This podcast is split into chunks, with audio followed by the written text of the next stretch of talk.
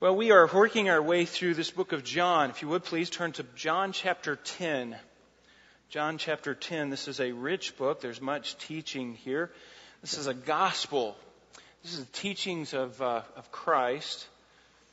And um, we are approaching his uh, Passion Week. We're not quite there, but we will be soon. John chapter 10. I'll begin reading in verse 22. At that time, the Feast of Dedication took place at Jerusalem. It was winter, and Jesus was walking in the temple in the portico of Sodom, Solomon. And the Jews then gathered around him and were saying to him, How long will you keep us in suspense? If you are the Christ, or the Messiah, tell us plainly. And Jesus answered them, I told you, and you do not believe. The works that I do in my Father's name, these testify of me. But you do not believe because you are not my sheep. My sheep hear my voice, and I know them, and they follow me. And I give eternal life to them, and they will never perish, and no one is, will snatch them out of my hand. My Father, who has given them to me is, is greater than all, and no one is able to snatch them out of my Father's hand. I and the Father are one. And the Jews picked up stones again to stone him. And Jesus answered them, I showed you many good works from the Father. For which of them are you stoning me?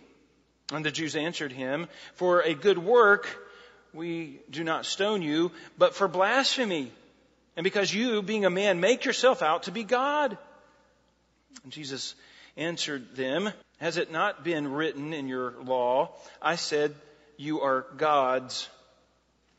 He who called them gods, to whom the word of God was, uh, the word of God came, and the scriptures cannot be broken, do you say of him whom the Father sanctified and sent into the world, you are a blasphemer because I say, I am the Son of God. If you do not believe the works of my Father, do not believe, um, uh, if you do not believe the works of my Father, do not believe me.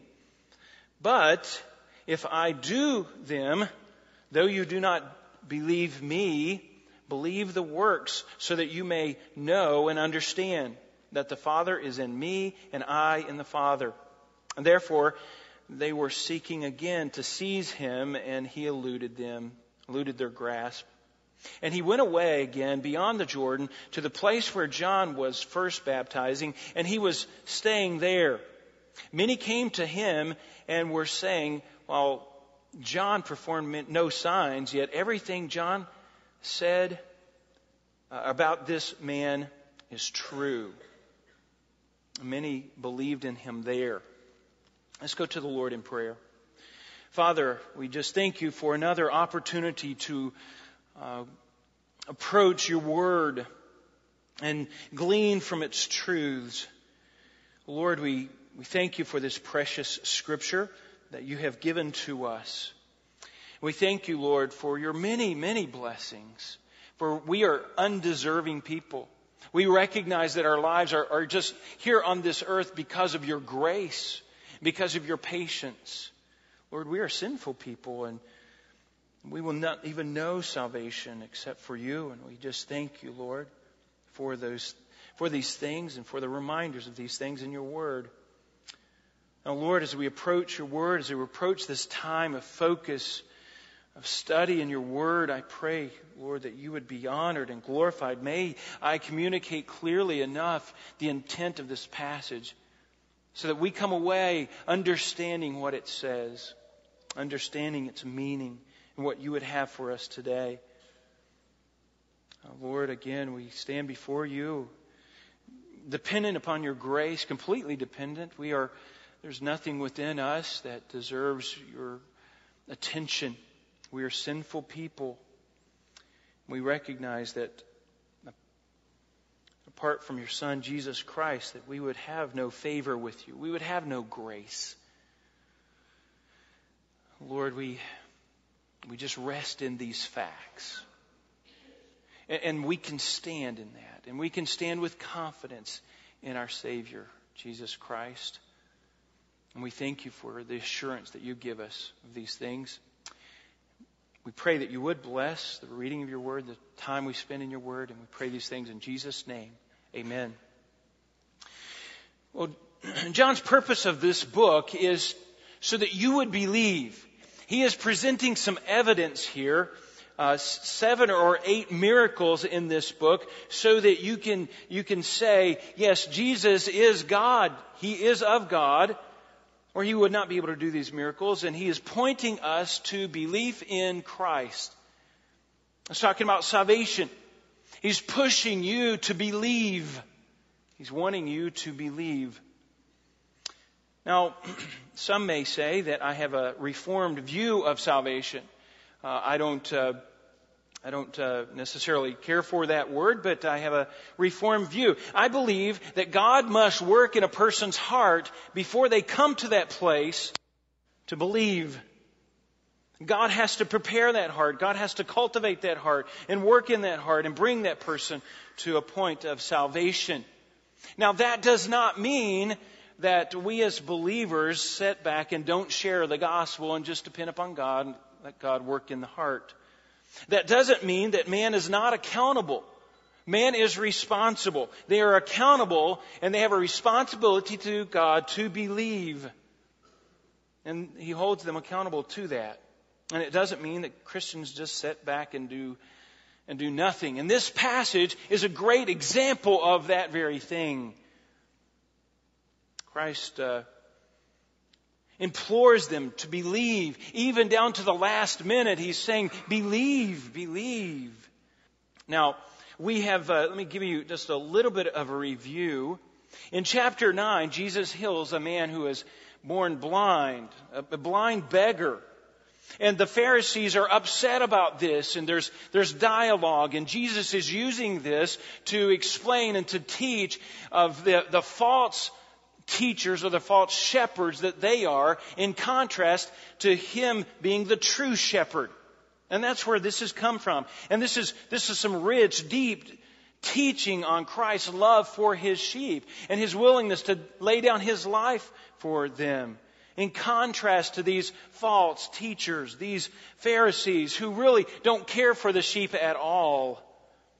And he's using that to teach the, the, the, man who was born blind and the disciples who were there and the people that had gathered around and some good, rich, deep teaching, some theological teaching. And that's what we see in this passage. When we come to uh, the end of chapter 10, starting in verse 22, we, we um, start the discussion all over again. And it's again about the sheep it's again uh, this same theme that, that runs throughout, and he kind of is drawing things to a conclusion. But he sets us up here. He gives us a little bit of the, the setting. Look at verse 22. At that time, the feast of dedication took place in Jerusalem. Now you need to know a little bit about that. He goes on to say in verse 23, it's, it was winter, and Jesus was walking the temple of the portico of Solomon. It was winter, and it was the Feast of Dedication. Well, what's that about? Well, this is not one of those feasts that come from the Old Testament. This was not carried over from that time. In fact, it was during, uh, it was uh, uh, established between the Old and the New Testament in that intertestamental period. And um, it was established because of the king of Syria was very oppressive to the Jews and uh, during a certain period of time, and, and they were under their bondage. And there was one particular king, King um, Antiochus Epiphanes. Now he ruled from 175 to 164, and he was uh, he was devoted to the Greek culture. Everything had to be uh, upon that uh, that standard, the Greek culture standard. All the literature, all the worship, the the idols, had to be uh, according to the Greek uh, standard. And he loved the Greek culture, and he was enforcing this Greek culture upon the Jews. And um, in 170 years before Christ, he marched into Jerusalem and he took control of Jerusalem and he took control of the temple. And he, he uh, desecrated the temple and he built a, uh, a statue of Zeus, the Greek god Zeus. And what he did, now this was, this was uh, over a period of time, what he did to, to make the, the Jews to conform, he goes into the synagogue and uh, into the temple and he worships or he uh, sacrifices on that temple a, a pig. And that desecrates the temple. The temple is unclean. Now, this, of course, was uh, upsetting to the Jews, and there was there was war but he, during this time, he, he uh, would forbid them to, to do any, any acts of Judaism. And over a six year period. Now, there was one family that kind of would rise up, one man, Mattathias.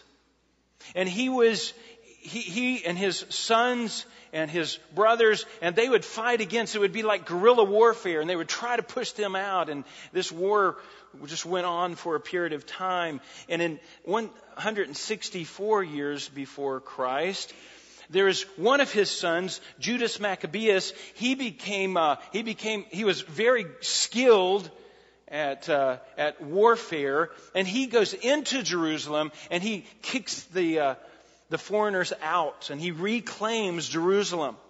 And he reclaims the temple and he rededicates the temple at that time. So this is the fe- feast of dedication or rededication of the temple. And this was in the winter time. Um, Chil, uh, Chislev. Chislev is the, uh, the month, and it would be Chislev 25th, be like our Christmas celebration, but today we call it Hanukkah. It's this Jewish celebration. It's a, it's a celebration of lights. And it was the celebration when uh, Israel became free again and the foreigners were kicked out and the temple was dedicated. And it would, uh, there was a, this feast would last about eight days and it was the Feast of Hanukkah. There's about two months difference between verse 21 and verse 22. Now, what pulls these together is the conversation. Here they go again. The scribes and the Pharisees, they're coming in again. They won't let this die. So the conversation is, and that's the setting. That's the setting. And um, they have a question for Jesus. So they see that he's walking along this. Of course, it's wintertime. It's going to be a little colder. And he's in the, the portico, or maybe the porch, we might call it today, of Solomon and uh, that would be a little bit more shelter from the, the wind or the cold. And that's where Christ was. He was walking through there, and they surround him. They surround him. They have a question for him. Now, here's what I want us to see. Here's in this passage, there's all kinds of good, meaty stuff, good, meaty doctrine. But here's one thing that I want you to see belief in Christ, deity. Belief in Christ's deity is, is the doorway that enters or to enter eternal life. Is the doorway to enter eternal life. Believing in Christ's deity. Now let me put it a different way. If you believe in Jesus Christ, you will enter eternal life, but if you do not or believe in Jesus Christ, you will remain in your damnation. So the, the emphasis is upon belief. But there's some benefits that come with that, and we'll see that. But the emphasis is, again, pushing for belief. Now, when I was growing up, there was a, almost every church service was a very high emotional appeal for people to believe and put their faith and trust in Jesus Christ. And um, it was an appeal to get saved. Every sermon was an appeal for salvation to get saved. Uh, to the point that uh, I just observed in my young life that people would walk the aisle and people would make some kind of emotional uh, decision and yet live like however they wanted to. And that decision really meant nothing. So there was really no belief. And so I reacted to that. I would go to the other extreme and I would just not push people for salvation. I would not push for them to believe. Somewhere, there's a balance in Scripture. And I believe that that balance is seen in this passage. It's the perfect balance. That's what we see. I understand that I cannot save anyone. God has to do the saving, doesn't He? God has to be the one to work in that heart. I can't do it. But that does not mean that I should be passive in my evangelism. God uses me in that salvation process. Now, why? I have no idea. Um, exactly how? I really have no idea. But I know, according to Scripture, He uses me in that evangelism process to bring people to Himself. And we see that clearly spelled out in Romans chapter 9. Now here's the question. I want us to pull back a little bit, and here's just a, a big picture question. If salvation is a work of God in the heart of mankind, then should we as Christians be reluctant? Should we be reluctant a little bit to encourage people to believe? Well, I think this passage answers that. Now, like I said, there's a lot in this passage. You see the deity of Christ, and I could preach a whole sermon just on Christ's deity. We must recognize who He is. We could talk about salvation. We'll talk a little bit about salvation. There's a lot here about eternal security. We'll mention some of that. But here's what I want you to see. In this passage, we just, we just see some high emotion, some real extreme stuff going on here. So I don't really necessarily have an outline, but there's some things that I just want to pull out from this passage as we move through it. Now look at verse 24. Look at verse 24. Here's what we have. An antagonistic question by unbelievers. An antagonistic question by unbelievers. By this time in Jesus' ministry, they are antagonistic. Just antagonistic. Look at verse 40 or 24. The Jews then now that would be the Jewish leaders, the, the religious leaders of, of their day, uh, the scribes, the Pharisees, probably some Sadducees in there. They had come together. They hated Christ, and they were coming together. And it says they gathered around him. Now that's putting it lightly. It, it literally means they surrounded him. And what happened before? Before he got away, didn't he? This time they're surrounding him that he is not going to get away. There's another element here. He is work, where is he walking? He's walking around the temple. The temple is always under construction. There's always stones, big stones laying around. This was the perfect, in fact, what you see is it's a setup. It's a setup. Things have heated up. This is the, the, the third year of Jesus' ministry, and he cannot last. They will not let him last. They will not, they will take him down. The emotions are high, and they are they're ready to do it. And this seems to be the best time, the best place to do it. We've got to take him down.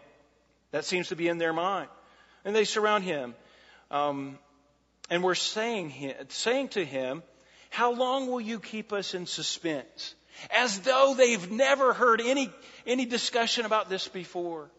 As long as, as long as, as uh, though he has not proclaimed himself as deity. How long will you keep us in suspense? Now remember, just in a, a few chapters earlier, they picked up stones to stone him because of what? Because of blasphemy, because of this very thing, because he claimed to be God. They knew that. And he says, if you are the Messiah, if you are the Christ, that would be the Greek pronunciation of it. If you are the Christ, then tell us plainly. Now, Jesus had been speaking in parables. He had been speaking in this language that the believers, those who would believe in him, they would be able to understand, and it would be somewhat obscured to those who refused to believe, those who were willfully unbelieving. And Jesus answers them. Let me, let me just pull back a little bit. By the way, they think he's crazy. They think he's insane. In fact, if you look back at verse 19 and 20, uh, it says, uh, many of them, he um, uh, says that he has a demon. He's demon possessed. He's out of his mind. Something, someone else is in control of him. Some demon or something. Why do you even listen to him? They say. So they think he's crazy. They think he's a little off and he's got a death wish or something and, and, uh, so just extreme here. But look at Christ's response, verse 25. Jesus answered them, I told you, and you do not believe. The works that I do in my Father's name, these testify of me. Now, at this point, I would be scared. I would back off.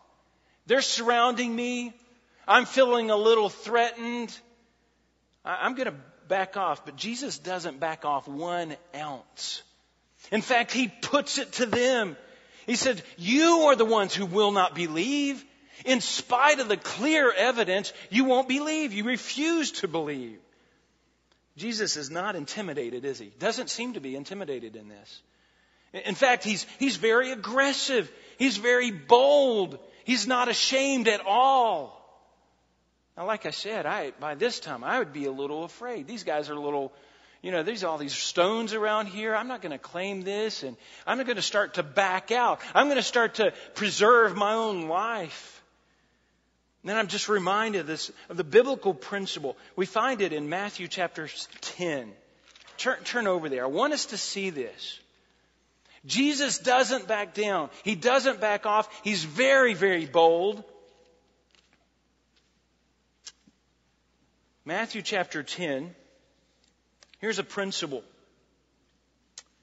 And this is a sobering principle for me.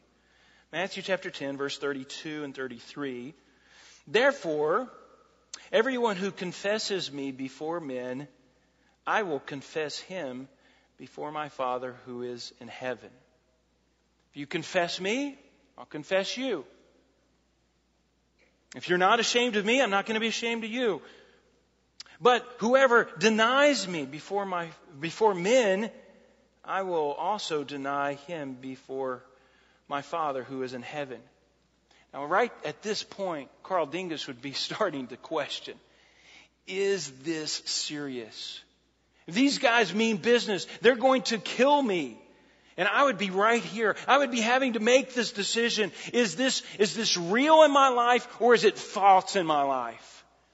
This is the, where the rubber meets the road. Am I going to just back off and deny Christ and get out of this situation, or am I going to confess Christ and face the consequences, come what may? Look over, look over in Luke chapter 9. Luke chapter 9. Same principle, same idea. Luke chapter 9, verse 26. For whoever is ashamed of me, now that's, that's one thing, but whoever is ashamed of me and my words, whoever is ashamed of me and my words, the Son of Man will be ashamed of him when he comes in his glory and the, uh, and the glory of the Father and of the holy angels. If you are ashamed of me and my words, I'm going to be ashamed of you. So there's no pulling back. There, there's, no, there's no question about what is the right thing to do here. Jesus can't pull back. He's not ashamed. In fact, he's very bold. He's very aggressive. And, and here's the bottom line. Here's what Paul says in Romans chapter 1 verse 16. You know this verse. For I am not ashamed of the gospel. For I am not ashamed of the gospel for it is the power of God for salvation to everyone who believes. I'm not going to pull back from knowing Christ. I'm not going to pull back from and be ashamed of knowing His Word, proclaiming His Word. I'm not going to pull back. I'm not going to pull back from the gospel because that's the very power. The very power of God for salvation. So I think some, you know, if you're like me, maybe it's just me. So often when we, we feel that tension in, in a situation or a little antagonistic, I think so often we, we pull back. I think we're a little afraid. And that's the very time to, to be bold, and to proclaim the gospel because it is the power. That's when you're going to see the power just explode. Let me give you another one. Uh, turn over to 2 Timothy chapter 1. 2 Timothy chapter 1. There's two or three in this passage. 2 Timothy chapter 1. There's no place in the Christian life of, of pulling back, of being reserved, being a little passive. 2 Timothy chapter 1 and verse, uh, look at verse 8. Therefore, do not be ashamed of the testimony of our Lord Jesus Christ. What is that? Well, that, that he, he died. That's, that's kind of shameful to have a Savior that died. I mean, that, how do you explain that? Or, in our day, you know, when it comes down to the resurrection, yeah, I believe that Jesus rose from the dead. Well, that's a little strange. That's a little weird. And we may pull back from the testimony of the, our Lord and Savior Jesus Christ. He says, don't be ashamed. Don't pull back. Don't be timid of the testimony of our Lord or of me, his prisoner. But he says, join with me in the suffering. Don't be ashamed to suffer for Christ, Paul is saying. Don't pull back. There's no place for that. Look at verse, um, look at verse 12. For this reason, I also suffer these things. Here's why I suffer. But I am not ashamed. I'm not ashamed to suffer, Paul says. Listen, and here's the crux of the matter. For I know I know whom I have believed, and I'm convinced that he is able to guard that which I have trusted to him until that day. That's confidence. That's confidence, not just a shallow confidence, that's a, a deep rooted conviction. I know my shepherd. That's what we talked about last week. And my shepherd knows me. And listen, that causes me to not be ashamed and I will stand. I will stand even in spite of opposition. And I will pro- proclaim the gospel of Jesus Christ because it is the power of God. And look at verse 16. The Lord grant mercy to the house of Onesiphorus, for he he often refreshed me and was not ashamed of my chains.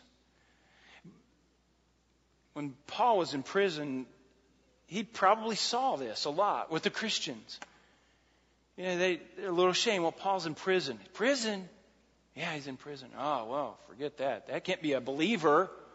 A believer in prison? A believer suffering? A believer that's, uh, he must not be blessed of God. Now, he was in prison because he was proclaiming the gospel of Jesus Christ, and he's saying there's no place in backing off. There's no place for shame. There's no place to, to um, not be bold. We have to be bold. And I'm telling you, this is a time in, in our nation's history that we must stand up and be bold. We must be bold. Why are we so reluctant to turn the conversation around to spiritual things? When we're talking with unbelievers, I just notice myself, and I'm just, this is just confession time. I'm not pointing the finger at you. I'm pointing it at me as well. Because that's just, that's kind of the way we are. We're, we're timid. I think it comes back to, do we know? Do we have confidence in who we believe and who we trusted? And, and who we've put our faith and our trust? Do we have confidence in Him? Listen, confidence and boldness comes when you know you're right. And this is the time that the church must stand up and say, we know we're right. We may not know everything, but there's a few things that we've got right. And it's salvation. And we have to be bold on that. There's no place for shrinking back in our evangelism. This is, this is the time. Our, our nation, the people around us need Christ.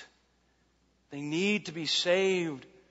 Now Jesus knows that, that these men that have surrounded him, they, he knows that they've rejected him already. And he doesn't back off at all. And that's, that's just, uh, to me, that's just amazing to me. And he's the perfect example, isn't he? The perfect example of boldness and back in your face, no matter what. He's, he's not going to shrink back. They're not going to intimidate him, even though he may look crazy. Even though he may look insane, even though he may proclaim this, this resurrection stuff, even though he may have this faith that doesn't, that doesn't match up with the science of his day. That's exactly where we are, isn't it? And the, the world looks at us and faith, well, that's crazy. Science gives us all the answers that we need. Listen, we need to be bold. And that boldness will come from knowing our shepherd, from knowing who he is. Let's move to the next one. Look at verse 26. This is, this is just a profound theological statement by Christ. And it just kind of comes out of nowhere. And I just think how deep and how rich this is. But look at this, verse 26. But you do not believe. That's a matter of fact. They have not believed. They will not believe. They do not believe. Because, because you are not my sheep. You do not believe because you are not my sheep. And the word there, the key word is because. You have not been drawn by the Father you are not one of those who the Father has drawn and given to me. Look at verse 29. My Father, so he's referring back to his Father, the Heavenly Father, who has given them, who is that? That's the sheep. God the Father has given the Son these sheep to me. He's given them to me. How does that work? Well, obviously, God is at work in salvation. God is at work in the heart, bringing them, bringing us to Christ. He has to work and cultivate that heart, and uh, and he and he draws us. He he woos us to Christ to the point that we recognize, yes, that's our Savior, and we are the love gift from God the Father to God the Son. It's a love gift. It's a beautiful thing in Scripture that we see, really kind of throughout Scripture. But how does this work? Jesus is holding them accountable for not believing. And you get that? He is holding them accountable for not believing. They do not believe, and they're responsible for their unbelief. But then he says, because you're not my sheep. So who's responsible? Who's responsible? How does this work? This is kind of the crux of the matter for salvation, isn't it? God has to work in that heart, but, but the man is responsible, right? We understand that. Listen, in God's mind, there's a perfect balance. I will not stand up here and, and pretend to understand that. I don't. But in a holy and righteous and good and loving God's mind, those are all in perfect balance. Uh, if you think about it, look over at Luke chapter 22. Think about um, Judas, Judas Iscariot. Judas Iscariot betrayed Christ. In chapter 22 of Luke, verse 22, Jesus kind of just, again, leaves these two things hanging for us. And a little bit of an explanation. Luke 22, 22, for indeed, the Son of Man, that's Him, Christ, the Son of Man is going as it has been determined. Who determined that? Well, God. He decreed. In fact, He sent His Son. He would die. So it's already been determined. But woe to the man to whom He betrays, or, uh, who, who is betrayed, whom He betrayed. Who's that? That's Judas.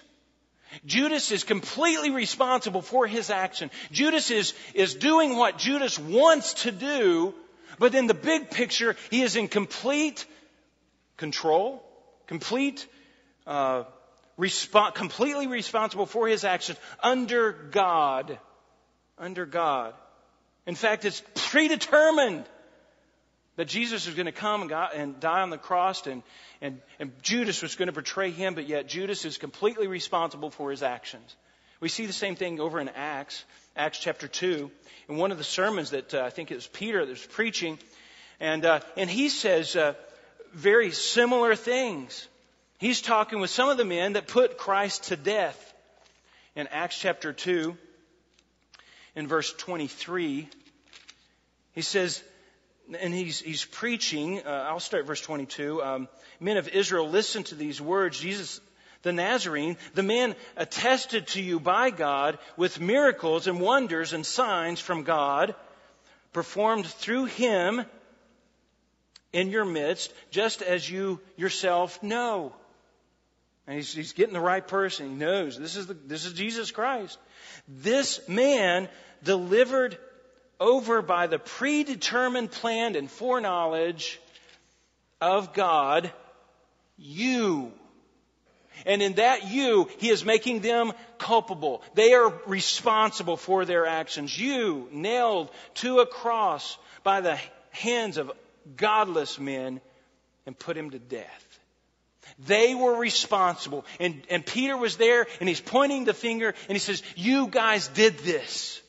But at the same time, it was God's predetermined plan. Now, how does that work? I do not know. But listen, both are in Scripture.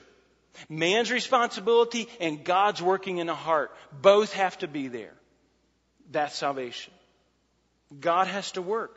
So often, we just see salvation from man's point of view.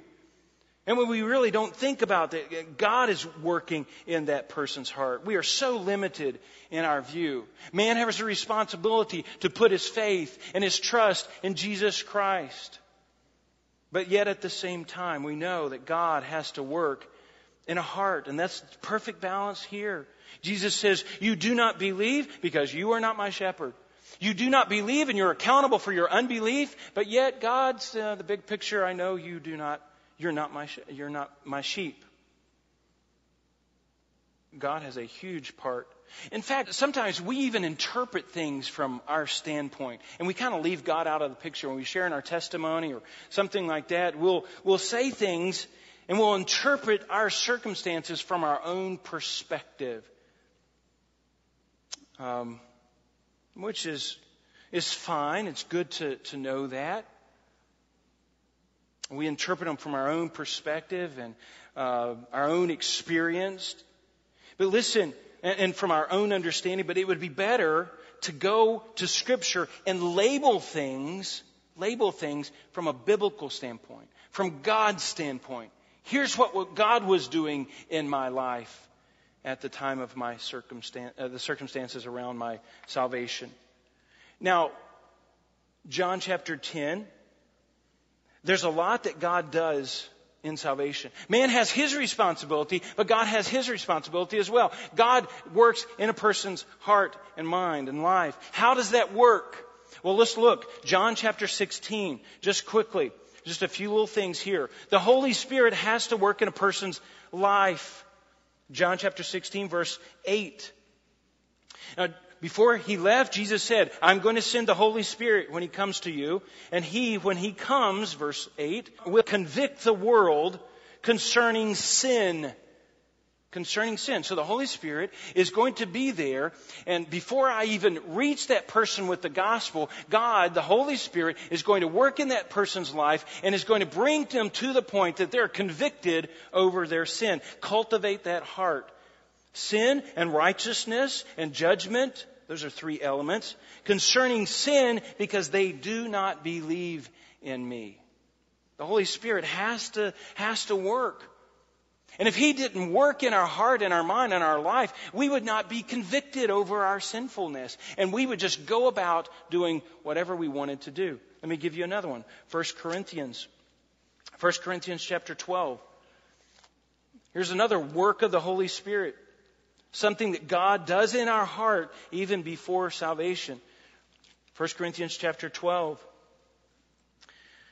kind of gives you indication that God is at work. Therefore, verse 3, 1 Corinthians chapter 12 verse uh, 3, therefore I make known to you that no one speaks by the Holy Spirit says Jesus is accursed well, if you're empowered by the Holy Spirit, you're not going to get up and you're not going to say, Jesus is a curse. Well, that just is inconsistent. No one does that. Now, just the opposite is true, he says. And no one can say Jesus is Lord except by the Holy Spirit. The Holy Spirit has to work in a person's heart before they come to that place in their heart that, yes, Jesus is Lord. I recognize who He is, and it's a work of the Holy Spirit in the person's heart. God is always at work in our life as believers and even as unbelievers. The Holy Spirit comes through and to draw us to God, to, to draw us to Christ, to woo us, He has to work in our hearts. So it's a work of the Holy Spirit. So we pray. When we go out to evangelize, when we, when we know we're going to be talking to this person about salvation, we pray, Lord, go ahead of me. Work in their hearts. Convict them of their sinfulness because those are the issues of salvation. Bring them to the point that they believe that they will confess you as Lord. And we, we, can, we can point to several other verses, just for the sake of time, we won't, though. But Ephesians chapter 2, verse 8 and verse 9, verse 10, he says, We are His workmanship. He is the one at work in our life. We don't understand it all, but it's there. In fact, in the book of John, just John chapter 1 gives us so many of these little illustrations here. John chapter 1 verse 12, but as many as received him to them gave he the right to become the children of God. Even to those who believe on his name. You see that, that emphasis. Who were not born of, of blood, nor of, nor the flesh, nor of the will of man. It's not by, I will myself into spiritual existence. I will myself into the rebirth. No, but of God. God has to do that in our lives. I think we get the picture. I think you get the idea. It's hand in glove. That glove will lie dormant until I, until I put my hand in there and begin to work with that glove. It's like the, the sailboat and the wind. That wind, that sailboat will go nowhere unless the wind is there moving that sailboat. Now, let me go back to John chapter 10. Since salvation, and this is the point here, since salvation is an act of God, it's something that God has to do in our life, we respond by belief and trusting in Him. We've done nothing to gain our salvation, have we? It's not us that, that, that, that uh, work to, to gain it. So therefore, there's nothing that we can do to keep it. In fact, it's the responsibility of the shepherd to guard the sheep. And that's where Jesus' mind goes. My sheep hear my voice, and I know them. And they follow me, he says. That's the response of a believer. They hear Christ's voice. Yes, God's worked in my heart. I respond and I, I follow him. I just do what he says, man. He's my shepherd. I know that. I'm confident in that. And he says, and I give. Now that's a gift from Christ Jesus to you and to me as believers. And I give eternal life to them. That's security. They will not have eternal punishment. They will not have eternal death. They will not lose this salvation. I'll give them eternal life and they will never perish. And, and no one can snatch them out of my hand. That's the same concept. He's just saying it over and over in the same, in a different way. No one could snatch them out of my hand. In fact, my Father who gave them to me is greater than all, and no one is able to snatch them out of my Father's hand. That's security. That's security. That's profound to me. What is amazing, though, is some people would say, no, you can lose your salvation. I can take myself out. Or I can, you know, other people can take me out. And Christ says, no. It's a gift that I give to my sheep. My sheep hear my voice and I give them this gift and, and it's eternal life. Eternal life. Eternal life. So often I think we as sheep just go around a little afraid, a little scared. As though we had worked for our salvation and we have to work to keep it. We don't. It's all by grace. Now listen, that, that should drive us to our knees and humility before God that He's given us such a wonderful gift of salvation. Let's move on quickly. We, will move through these next two quickly. We, we see a, an extraordinary claim of Christ's deity. An extraordinary claim. Verse 30. I and the Father are one. He finally answers their question, and he answers it to the extreme. I'm just not claiming to be God. There's other guys that have come along in the Jewish culture that has claimed to be God. No, he'll go beyond that. He'll give them exactly what they want to hear. I and my Father are one. He is claiming deity. And they got it. Man, they, that, that had to just explode in their mind. And they picked up stones and they were going to kill him right there. Verse 31, the Jews picked up stones again to stone him and they were ready. I mean, what else did they need? I mean, he's claiming to be God and there's no question about that, that claim. Now, Jesus doesn't want to just leave it there. He wants to make sure that it is clear in their mind what he is saying. So he asks a couple of questions of them so that there's no misunderstanding. Verse 32, Jesus answered them, Oh, I showed you many good works for my Father. And again, he's pulling his Father, and the unity there is his Father. In these next few verses, you'll see so great. For which of them are you stoning me? Because I healed a man on the Sabbath day. Are you stoning me for that? And of course, the answer is no. And he knows that, but he's clarifying. In their own mind, are we just mad at him? Did, and there's liberals today that would say, well, it was all a big misunderstanding. They killed Christ because they misunderstood him. He was not really claiming to be God. Now, this passage answers that clearly. Jesus wants to make sure they have gotten it right, and so it can be recorded in Scripture for us today, and, and, and they get it. And they say to him, verse 33, no, obviously not for a good work. It says, for good works we do not stone you, but for blasphemy. Because you, being a man, make yourself out to be God. Oh, there's only one God, and, and you're not it, and we're going to kill you for that. What about one other misunderstanding? There's another misunderstanding. Maybe it was a misunderstanding of motives. Maybe they just got the motives wrong and, and they misunderstood that. No, there's no misunderstanding of that. No, they heard him right. He was claiming to be God. Jesus didn't deny that. In verse 34 is another one. Jesus answered them again. Has, has it not been written in your law? Now, Jesus is going to pull in the law from the Old Testament, really for me, for an obscure passage, but to them, they probably knew this. It says, uh, uh, from your law, I said, you are gods. Now, let me go back and just read that for you. In the context here, he's quoting Psalm chapter 82. Psalm chapter 82, if you want to turn there, we won't spend very much time at all, but Psalm chapter 82 was a, was a psalm that was written by some of the prophets, and they were condemning, condemning these, uh, these rulers of Israel at this time. Let me read verse 1 for you. God, God takes his stand in his own congregation. He judges in the midst of the rulers. He's condemning these rulers. How long will you judge unjustly? And he's condemning these rulers. They had placed themselves to the point of God.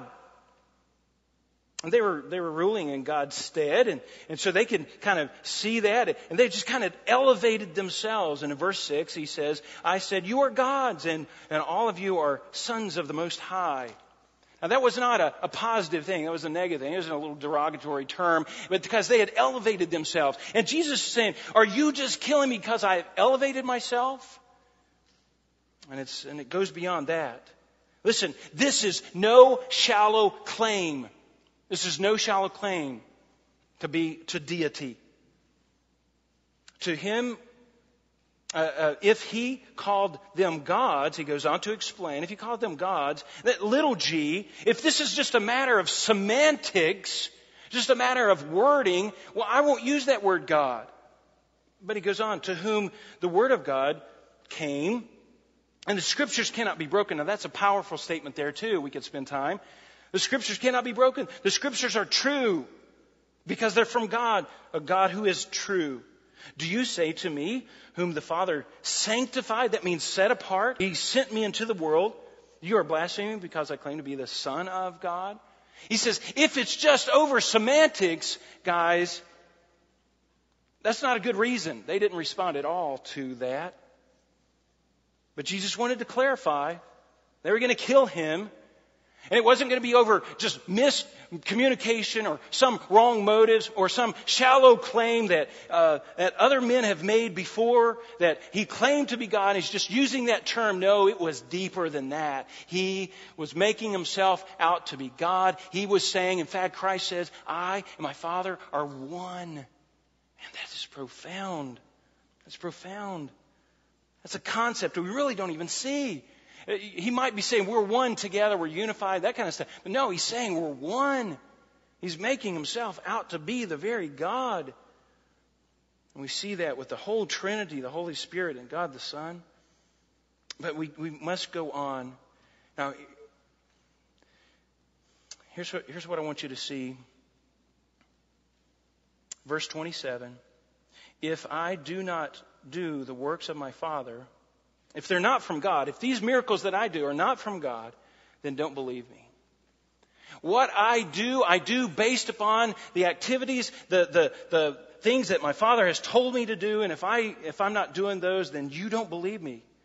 I don't want you to act on, on uh, something that's not by faith. He says, if you, don't, if you don't see it, then don't believe me. But, he says, but if I do them, if I do these works, based upon my Father's uh, commands from my Father. Though you do not believe me, believe the works that I do. Believe the works that I do. Listen, even in this, in this tense moment, they're ready to kill him. He's what? He's, he's pleading for them. Believe. Believe. Look, don't believe my words, believe my actions. Just look objectively. Believe. And they really couldn't even do that. It shows the spiritual blindness that they have. But he says, believe the works that you may know and understand. Listen, belief comes before understanding.